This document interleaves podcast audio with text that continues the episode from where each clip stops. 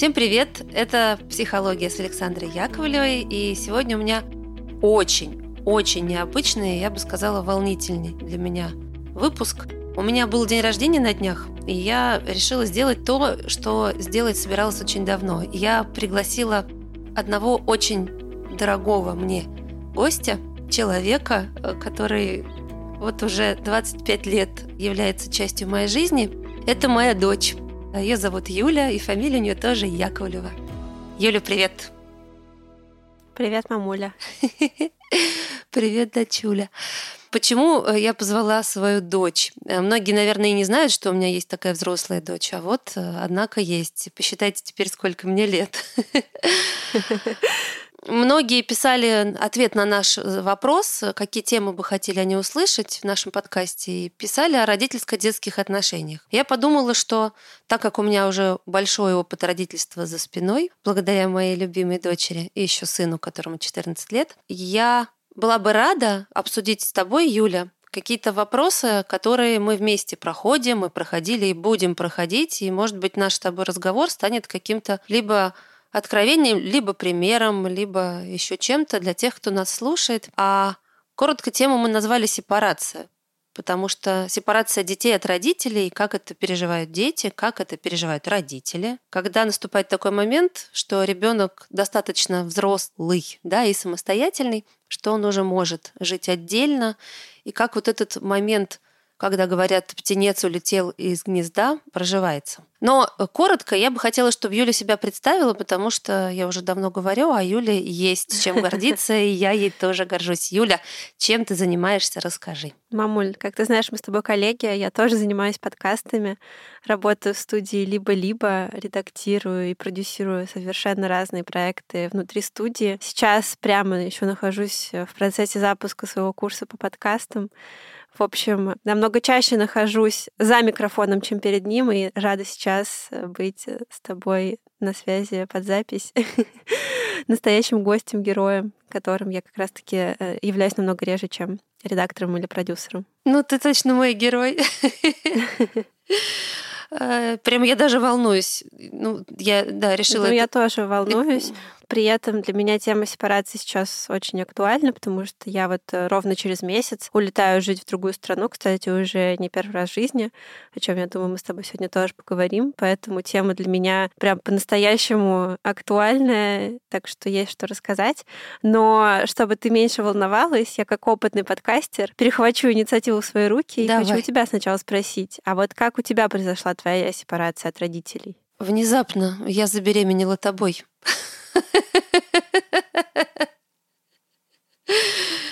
Ну, собственно, это взросление было как по щелчку. Я же тебя родила достаточно в раннем возрасте, еще же училась я в институте. И это было странно, я такая всегда девочка. Это была очень воспитанная из интеллигентной семьи. Ничто, как говорится, не предвещало. Но да, большая любовь, и твой папа, в общем, сделали свое дело. Так что в 20 лет я оказалась с животиком в институте. И, ну, это была не то, что сепарация от родителей, мне кажется, это была уже сепарация от самой себя, вот этой студентки, юношеской такой веселой жизни в другую совсем новую историю, когда я оказалась будущей мамой и мамой. И в 20 лет у меня уже вот этот комочек был на руках, а я еще ничего сама-то о жизни не знала. Вот тут пришлось как-то быстро взрослеть. А насколько вот для тебя это был болезненный момент? Ну, знаешь, это же, это была любовь, это была весна, ты в мае родилась. Да и вообще как-то, ну, у меня такие родители хорошие, любящие всегда были. У меня всегда было желание иметь детей, семью, и это все как-то сложилось просто раньше, чем, наверное, хотела, так как-то, если говорить о планировании. Поэтому болезненно это вообще не то слово. Ты мне расскажи давай о себе. Мне интересно. Такой у нас сегодня, да, разговор мама, мама-дочка, дочка, дочки-матери.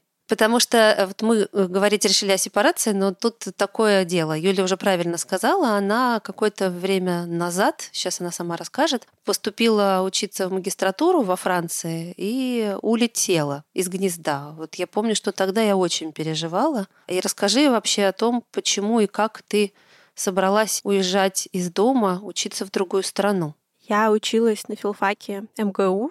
Мне нравилась моя учеба в целом, но я понимала, что ничему конкретному я там не научаюсь. Гуманитарное, историческое такое литературное образование это супер, конечно, но как на нем заработать денег совершенно непонятно. А вот как бы это такой вот момент в жизни, когда тебе условно 20 лет, там я жила в тот момент с тобой, да, с родителями, в основном на деньги родителей, при этом чувствуется, что возраст уже догоняет, нужно начинать строить план на будущее, придумывать, как зарабатывать, как жить свою отдельную жизнь.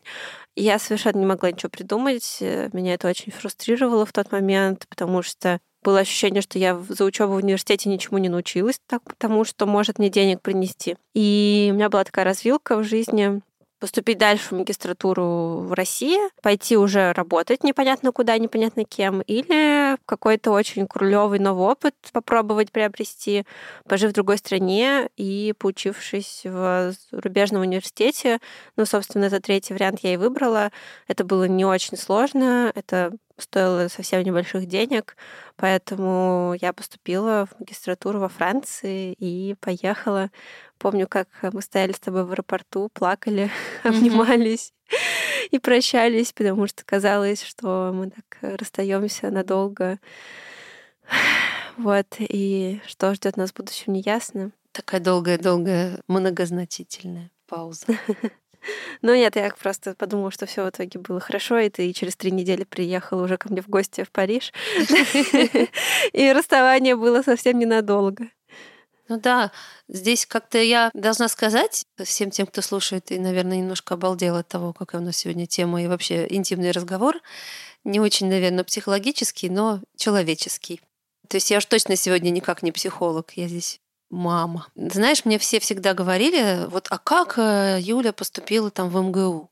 А как она там э, уехала учиться во Францию? И все ждали от меня э, каких-то советов или волшебных каких-то там заклинаний, как родители это делают. Я всегда говорила, что мне повезло, потому что моя дочь всегда это делает сама. Ты сама поступала в МГУ, ты сама себе нашла репетитора, ты сама добилась того, чтобы тебя приняли на магистратуру во Францию и даже стипендию получила. Я всегда на это смотрела немножко со стороны и мягко говоря, офигевала, как у тебя это получается. И поэтому, когда мне задают до сих пор вопрос, как ты это сделала, я даже не понимаю, что имеется в виду, потому что все делала ты сама.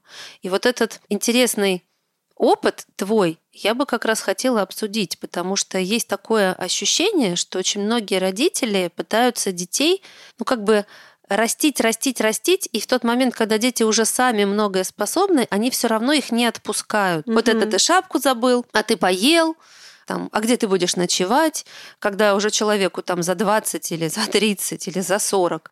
Это такой родительский контроль, опека, не знаю что, но это как раз отсутствие той самой сепарации. Вот как в твоей жизни это происходило? Расскажи, пожалуйста. Такой сложный вопрос, мамуля. Как бы если вспоминать меня более мелкой, то оно происходило просто само собой. То есть я помню, как, когда я училась в пятом классе, точнее, нет, когда я училась в шестом классе, я узнала, что моя подружка и одноклассница ходят на какие-то занятия в Пушкинский музей, Узнала это я так, что она на уроках истории почему-то всегда очень классно отвечала. Я ей завидовала, что вот ее спрашивают что-то там про мифологию, и она просто невероятно быстро сходу какие-то клевые вещи рассказывает, всех впечатляет вокруг, и учительница ставит ей пятерку и хвалит. А я так не могу. То есть я читаю этот учебник, который у нас есть, а там этих клевых историй нет. И как бы, может быть, мне тоже, конечно, ставят пятерку, но восторга мои ответы таких не вызывают. И я как бы стала у нее узнавать, Марина, а почему ты так хорошо разбираешься в истории? И она сказала, что она ходит на курсы в Пушкинский музей, и там, собственно, ей и остальным школьникам ее возраста рассказывают э, всякие эти исторические байки, водят на экскурсии, все показывают с нужными артефактами. И я подумала, что, блин, ну я тоже так хочу, а почему меня туда как бы никто не записал? И я помню, что я поехала в этот Пушкинский музей сама, ну, естественно, заручившись там твоей и папиной э, какой-то моральной поддержкой и финансовой тоже, поехала, значит, с деньгами в этот Пушкинский музей, записывать себя на эти курсы. В шестом классе, напомню, мне там типа 11 лет, наверное, или сколько. Может, хотя бы 12? Ну, может, хотя бы 12. Я, к сожалению, не очень много отходила на эти курсы, но вот такая у меня была с самого детства какая-то тяга к тому, чтобы стать лучше и везде все успеть. Но при этом, а, знаешь, я понимаю, что, возможно, я немножечко вот этой своей собственной инициативностью внушала немножечко ложного ощущения вам, что я все хочу сама делать и все могу сделать сама. То есть порой мне хотелось где-то внутри себя, чтобы это, например, сделали вы с папой, но я понимаю, что я этого не произносила вслух, э, и я просто это внутри себя думала, ожидая, что это само случится, а ну, само не случалось, потому что, естественно, там другие люди не могут читать мысли ни своих детей, ни своих родителей, никого на свете. И я это делала сама. И, наверное, со стороны казалось, что я могу сделать все сама, и это очень, ну, как бы, правда, здорово. Поэтому это с самого такого раннего возраста начало так складываться. Ну, понятно, что наверное, в этом есть и минусы, и плюсы, но вот так, с детства у меня тянулось. Да, слушай, я согласна с тобой, что, наверное, где-то в какой-то момент у нас тоже был глаз, как это сказать, замылен, потому что было ощущение, что ты четко знаешь, чего ты хочешь, ты можешь не только это сказать, но и сделать. И получалось, что пока ты как родитель наблюдаешь, что к чему тянется ребенок, ребенок уже все внутри себя осознал, выдал, пошел и сделал. И ты такой сидишь и думаешь, ничего себе у меня ребенок, и там говоришь, представляете, он записался на курсы. И кажется, да, что вот у тебя ребенок такой, и ты не думаешь, наверное, о том, что ребенку ну, нужно, чтобы ты заметил там это его рвение и где-то его поддержал, потому что он так быстро и как бы основательно решает свои вопросы, что есть ощущение, но оно складывается, что он это делает даже лучше, чем ты бы сам. Потому что угу. я ну, вот у меня же в детстве, например, ровно было наоборот. Я ходила только туда, куда меня там записали родители. То есть вот этой инициативы у меня не было. И я там закончила музыкальную школу, закончила там хор отдельно. Я ходила в бассейн, я ходила там в Пушкинский музей, но потому что меня туда записывали, да. Угу. Я сама инициативу не проявляла. Меня записывали раньше, чем я понимала вообще, куда я хочу. Хотя я, конечно же, сейчас выросла и такой прямо эрудит. То есть там музыка, литература, искусство — это все мое любимое. Я с детства в этом во всем купалась, потому что, да, вот родители меня водили. Но инициативы своей я не помню. И когда вот у тебя это пошло, у меня, видимо, знаешь, это тоже как компенсаторный вариант. То есть я удивлялась, радовалась, восхищалась, гордилась. И где-то в какой-то момент, видимо, да, подзабыла вообще о том, что иногда родитель может ребенка направить быстрее. Или, наверное, есть страх. Я всегда вот понимаю сейчас себя, что я хотела, например, заниматься всегда танцами. Вернее, я не хотела. Мне они всегда очень нравились. Я люблю mm-hmm. до сих пор танцевать, но я всю жизнь занималась музыкой, потому что родители так решили. И я когда вот уже выросла, я сама там записалась на какие-то курсы и танцевала, ходила во взрослом возрасте, ты помнишь. Да. И я спрашивала вот папу, у мамы уже нет, почему я всю жизнь музыкой ты занималась, а чего же у меня там никакой спорт не отдали хотя бы. Ну, а мне не отдали. А я сама не знала, что мне это надо. Осознала я только уже там за 30 сильно. Угу. А вот как ты считаешь, ну тут немножко такой абстрактный вопрос, но вот мне интересно, что ты думаешь. Вот если ребенок взрослеет и вот ну, не понимает, что вот он хочет. Ты же сейчас сказал, например, что ты поняла, что тебе нужно уже повзрослев. А родитель хочет, чтобы ребенок как-то развивался, пробовал себя в чем-то новом. Вот какой здесь путь выбирать? Потому что, правда, очень легко так не угадать, отдать ребенка не туда или наоборот никуда не отдать и упустить какой-то момент, когда ребенок мог развить какую-то свою способность. Вот как тебе кажется? Очень, очень сложно. Я даже вот этим вопросом, когда задалась, стала опрашивать своих уже взрослых друзей, кто чем занимался в детстве. И, ну, естественно, все ходили на какие-то кружки, а дальше был мой вопрос, э, нравилось ли это вам, или используете ли вы сейчас эти навыки. И большинство людей, к сожалению, говорят, что они ненавидели там эту музыкалку или, не знаю, этот бадминтон. И что это было как дамоклов меч, что вот родители заставляли, и они делали. И что таких людей, которые действительно с детства нашли бы вот себя там в этом баяне, который родители их отдали, да, и всю жизнь потом на нем играли счастливы до сих пор и благодарны непомерно, их единица. А в основном это дети, которые выросли и говорят, что я вот в музыкалку ходил и своего ребенка отдал, или не отдал. Но это все не по любви. И совет у меня-то всегда такой, что вы смотрите, куда тянет ребенка вашего, и пробуйте э, найти для него что-то схожее с тем, к чему он проявляет интерес. Давай вообще про все-таки про взрослый возраст и то, что нам с тобой предстоит уже пережить второй раз. Вот ты через месяц уедешь жить в другую страну. Давай друг друга поспрашиваем, что мы в связи с этим чувствуем. Ну вот что ты чувствовала, когда вот мы с тобой стояли тогда в аэропорту, и я улетала во Францию, и мы обнимались и плакали. Вот что ты в тот момент чувствовала? Вообще, я как вот этот момент вспоминаю, это какая-то была светлая печаль. С одной стороны, я очень тобой гордилась и восхищалась, и радовалась, что у тебя это получилось, потому что это был долгий и непростой путь. Но это вот какая-то вот точка невозврата. То есть вот ты стоишь, у тебя в руках этот паспорт, и билет, и чемодан, в который уже упакованы вещи надолго. И я понимаю, что ну, какая-то прямо огромная часть жизни моя заканчивается. И дальше ты куда-то летишь, и там меня с тобой рядом не будет. И, где ты там окажешься, и кто будут люди, которые рядом с тобой. И если тебе вдруг будет плохо, то я не смогу тебя обнять. Ой, сейчас заплачу. Мамуль, все хорошо, я вернулась. Ну, ты же спросила, что я тогда чувствовала. И что это, с одной стороны, гордость, с другой стороны, грусть, с одной стороны, радость, с другой стороны, тоска. Но хуже было, когда я домой приехала. Вот я тебя в аэропорт отвезла, а потом приехала домой, зашла в твою комнату. Я прямо помню вот эти занавески. Это комната опустевшая. В ней вот ну, как бы жизни уже куда-то она исчезла. Это просто такая комната, она пустая. В ней вот ты еще жила вчера, а сегодня уже не живешь.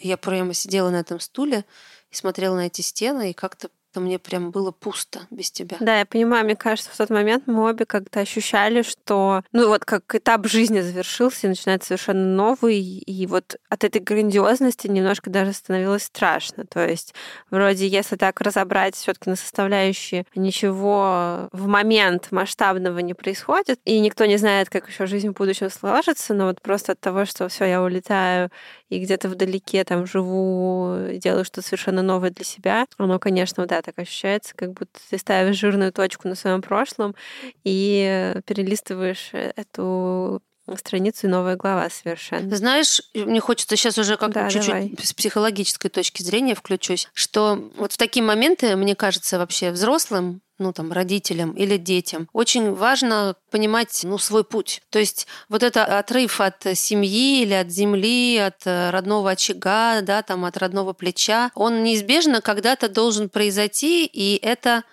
нормально, и это болезненно. Конечно, особенно когда это происходит не постепенно, а так резко.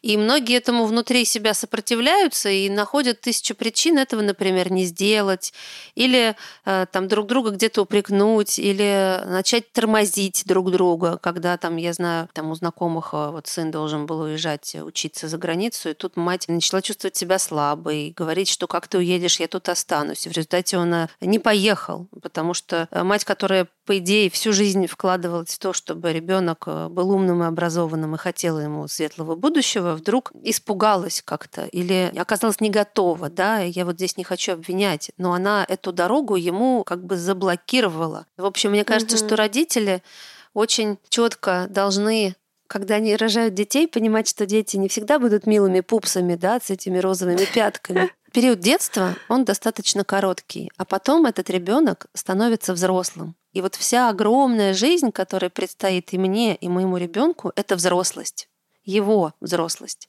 И в ней как раз будет вот это расставание, сепарация, и решения, которые он примет, и они будут мне не нравиться.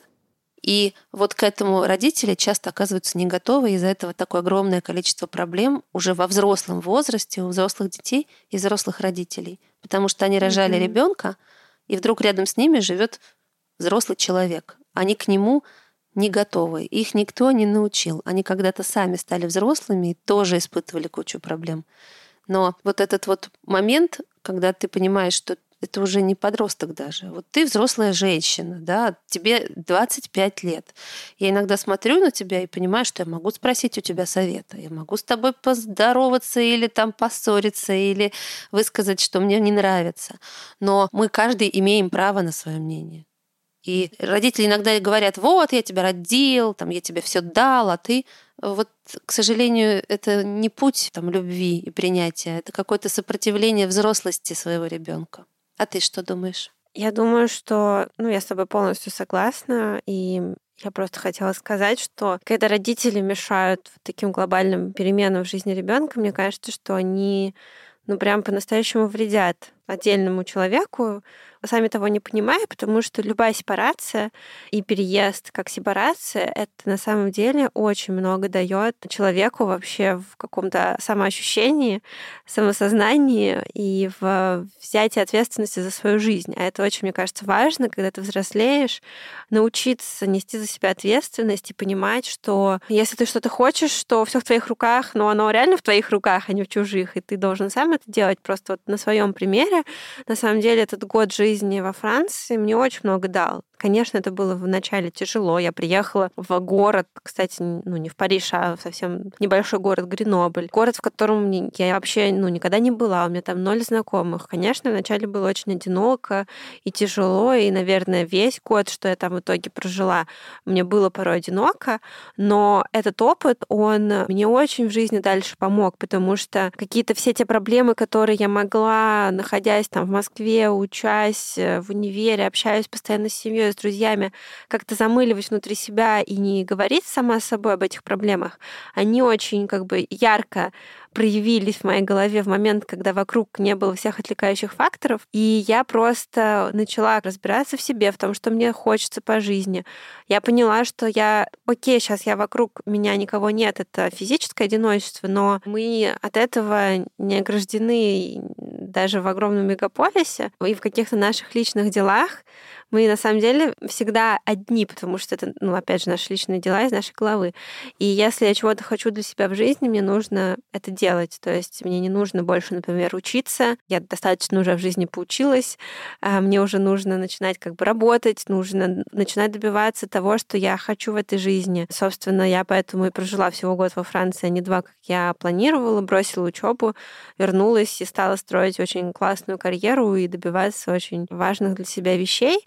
Я прям вот на сто процентов считаю, что моя бы жизнь сложилась совершенно иначе, если бы я не уехала, если бы я этот год не провела вот в таком одиночестве со своими мыслями. Это для меня был очень полезный опыт. Он очень много мне в жизни дал, и мне вот очень грустно, что люди могут такого ну, или какого-то другого важного опыта в жизни не получить, потому что вот эта сепарация от семьи проходит намного болезненнее, чем в моем случае. А можешь дать несколько советов вот тем, может быть, кто нас слушает и еще там до конца не сепарировался или есть какие-то сложности, может быть, в отношениях с родителями, в том числе при принятии каких-то решений. Как тебе кажется, нужно выстраивать отношения с родителями и отстаивать, может быть, свою позицию? Ну, я думаю, что в такой момент просто всем страшно, и ребенку взрослому страшно, что самостоятельная жизнь будет слишком тяжелой, слишком новой и непривычной, что он, например, не справится с ней. И родителю может быть страшно, наверное, ну, я тут могу догадываться только, но сделаю предположение, что, например, ребенок сам не справится или сделает много ошибок каких-то лишних, от которых родитель может уберечь. Или просто родитель не будет контролировать жизнь своего ребенка. Я бы тут подумала, ну, у каждой семьи все по-разному, но просто подумала, какие есть у вас страхи, да, там, как у ребенка, например, какие есть у родителей, и попытаться поговорить, учитывая вот эти моменты, то есть не в обвинительно какой-то жесткой форме, что ах, вы мне не разрешаете что-то, или там ах, вы что-то еще, а вот э, подумать, почему себя человек ведет тем или иным образом, и попытаться ну, не знаю, успокоить его, наверное, поддержать, потому что это такая ситуация, в которой и родителю, и ребенку нужна поддержка. И вы можете ее друг другу дать, и вам обоим или там нескольким людям станет просто проще все вместе переживать этот момент. Мне вообще всегда, знаешь, кажется так странно, когда я вижу ну, сложные отношения между родителями и детьми, и со стороны вот это наблюдаю, анализирую, потому что Ну, ты права абсолютно, сказав сейчас, что поддержка всем нужна, и мы как раз можем ее друг другу дать. Больше, наверное, понимая проблемы друг друга, чем кто-то со стороны. Но почему-то именно самые болезненные раны наносят друг другу те, кто ближе. И, и в этом какой-то очень грустный парадокс кто, как не там родители и дети, могут вместе, там, взявшись за руки, всю жизнь как-то идти рядом и не наступать друг другу на больные мозоли. Но именно зная об этих мозолях, часто эти близкие люди друг друга ранят. И когда со стороны на это смотришь, понимаешь, как это ну что ли, сиюминутно. То есть у вас есть э, самое важное в жизни — это любовь. Вы любите друг друга. Но почему-то этой же любовью э, люди друг друга ранят. Вот такой парадокс. Но да, если мы сейчас не советы даем, но тем не менее, как бы стараться всегда идти от сердца, и, и в нем, я уверена, у каждого хранится гораздо больше любви, чем ну, каких-то претензий. Хотя они тоже есть, я уверена. За годы совместной жизни они копятся у всех. И обязательно, как из ящика Пандоры, выпрыгивает какой-то чертик, который начинает кричать, что вы меня в детстве там недолюбили или заставляли, а родители начинают говорить, да мы тебе все отдали, и вот понеслась. Вот где-то тут надо ставить прямо большие такие точки или делать паузы, дышать и все-таки думать о том, что главное между вами, а это любовь. Хочется сказать аминь. Аминь, да. Но скажи мне, а вот ты все-таки, да, через месяц уезжаешь, это уже получается второй. Ты, честно говоря, даже второй с половиной раз, потому что ты а, не так давно, ведь э, у нас есть общая квартира, где у тебя есть замечательная уютная комната, но ты решила, что ты хочешь пожить отдельно и уехала. Это уже в Москве угу. здесь было. Ты сняла комнату с соседками в общей квартире, и я тебя туда перевозила вместе с твоим цветком. Вспоминается фикус и фильм «Леон». вот какое-то небольшое количество да, там, подушек и одеял. То есть вот твои попытки сепарироваться, э, то есть продолжались. Ты вернулась из Франции, но тем не менее опять решила пожить отдельно. А вот что тебя толкает на это? Толкало? Меня это толкает понимание, что я в жизни многого хочу добиться, и я могу быть сколько угодно там целеустремленным человеком, но все равно есть очень много страхов, что не получится, что не хватит как-то сил, что не хватит настойчивости.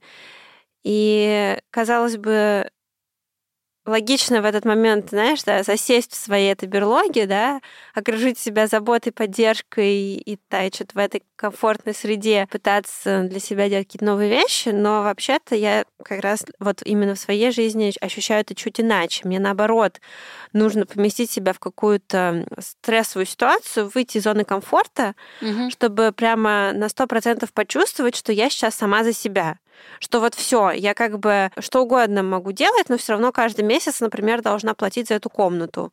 И я должна продолжать зарабатывать деньги, считать свой бюджет э, и как-то иметь возможность делать это каждый месяц. И это меня очень хорошо мобилизирует. То есть, ну, я начинаю считать бюджет не только для того, чтобы платить за эту комнату, но еще и там откладывать деньги на отпуск, откладывать деньги на какие-то свои личные там расходы. И, в общем, в принципе, начинаю намного лучше понимать, что происходит с моими финансами, да, и как я ими распоряжаюсь. И это такой маленький пример, но он на самом деле на все распространяется. То есть я даже была в каком-то смысле удивлена тем, как у меня поменялась вообще какая-то моя рутина, когда я переехала в эту комнату. Хотя, казалось бы, это вообще не так много километров от той квартиры, в которой мы вместе жили. Я там начала внимательно относиться к своему телу, как-то больше о нем заботиться, ходить на спорт, придумывать какие-то новые проекты на работе. И вот Просто потому, что я стала жить отдельно в этой маленькой комнате и стала как-то прямо ощущать, что вот эта комната — это то, чего я пока добилась в жизни. как бы это так сурово не звучало. Прикольно, кстати, звучит. Да, ну то есть вот я могу себе позволить жить сейчас вот в этом пространстве, в маленьком, вместе с соседками. Больше я пока себе позволить не могу.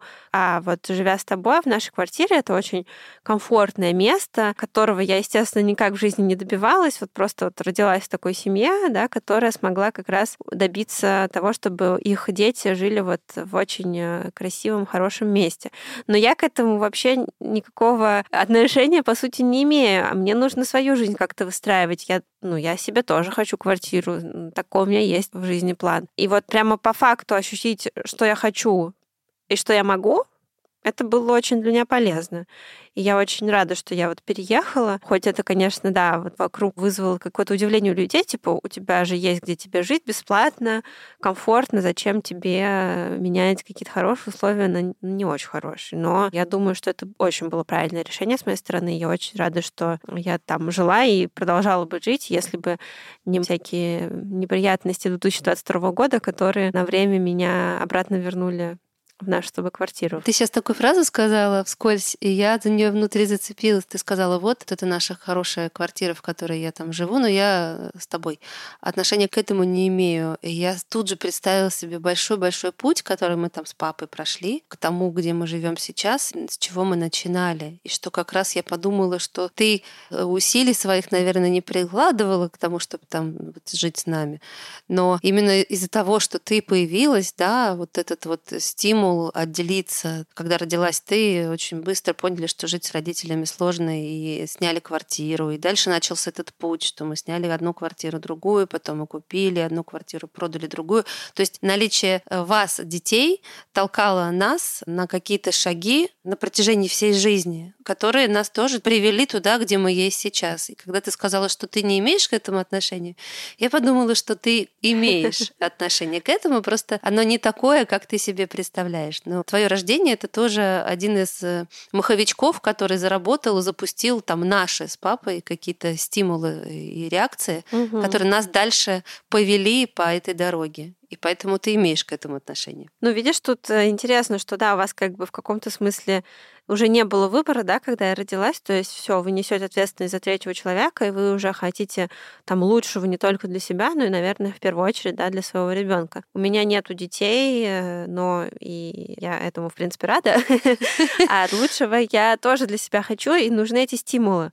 И э, ну, я понимаю, что все люди разные, у всех это по-разному устроено, но вот мне все-таки реально нужны какие-то вот эти внешние стимулы, которые будут меня так вот мотивировать быстрее-быстрее развиваться в своих задумках.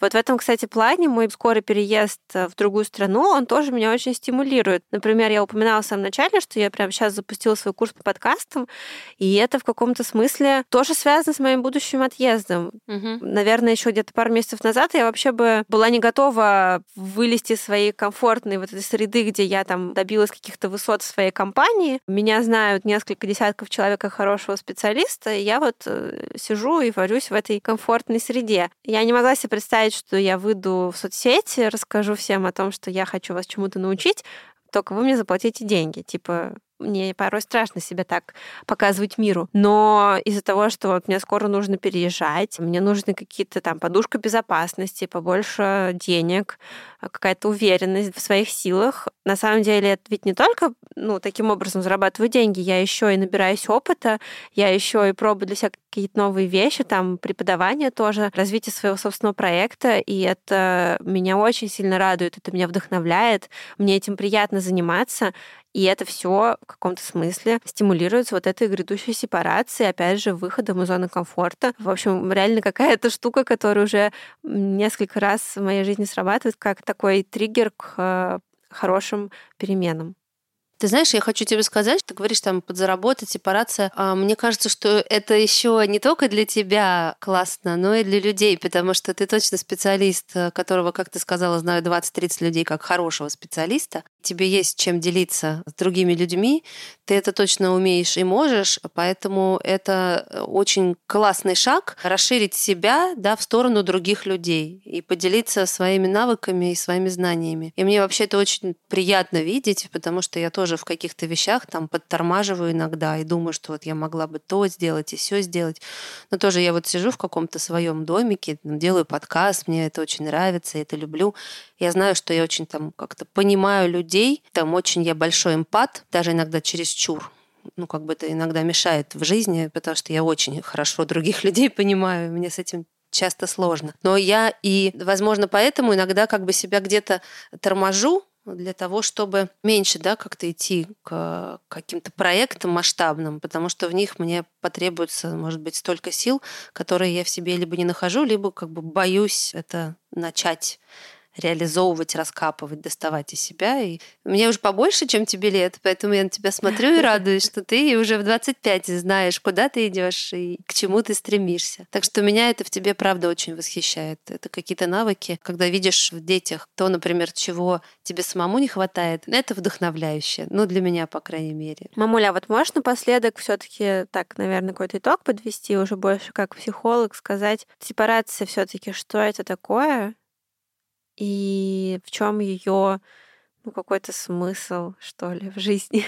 Нужно стараться делать так и понимать про это, наверное, в первую очередь взрослым, что ты не удержишь рядом с собой своего ребенка. И самое лучшее, что ты можешь для него сделать, это вырастить его самостоятельным и цельным, чтобы в тот момент, когда он решит от тебя отделяться, у него уже были навыки и силы, которые ты ему дал.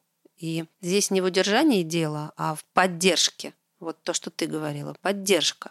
То есть куда бы ни пошел угу. этот человек, взрослый человек, которого ты родил и вырастил, тебе нужно находить в себе силы его поддержать.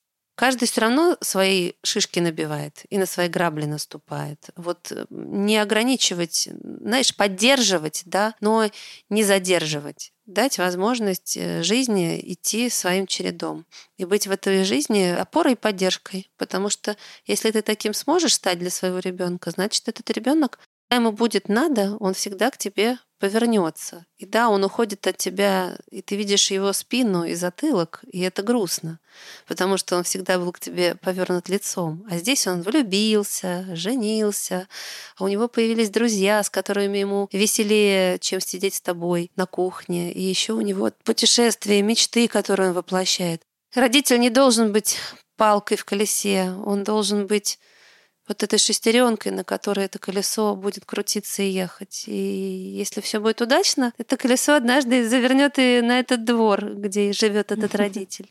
А если это будет палка, то там всегда будет что-то трещать и ломаться. В общем, дети нам не принадлежат. И наша задача просто Я подарить тебе не принадлежу, мам. Ну, конечно, Слышишь? нет. Не принадлежу. Ну, конечно, нет. Давай прощаться. Давай. Ну, я тебя люблю. А я тебя.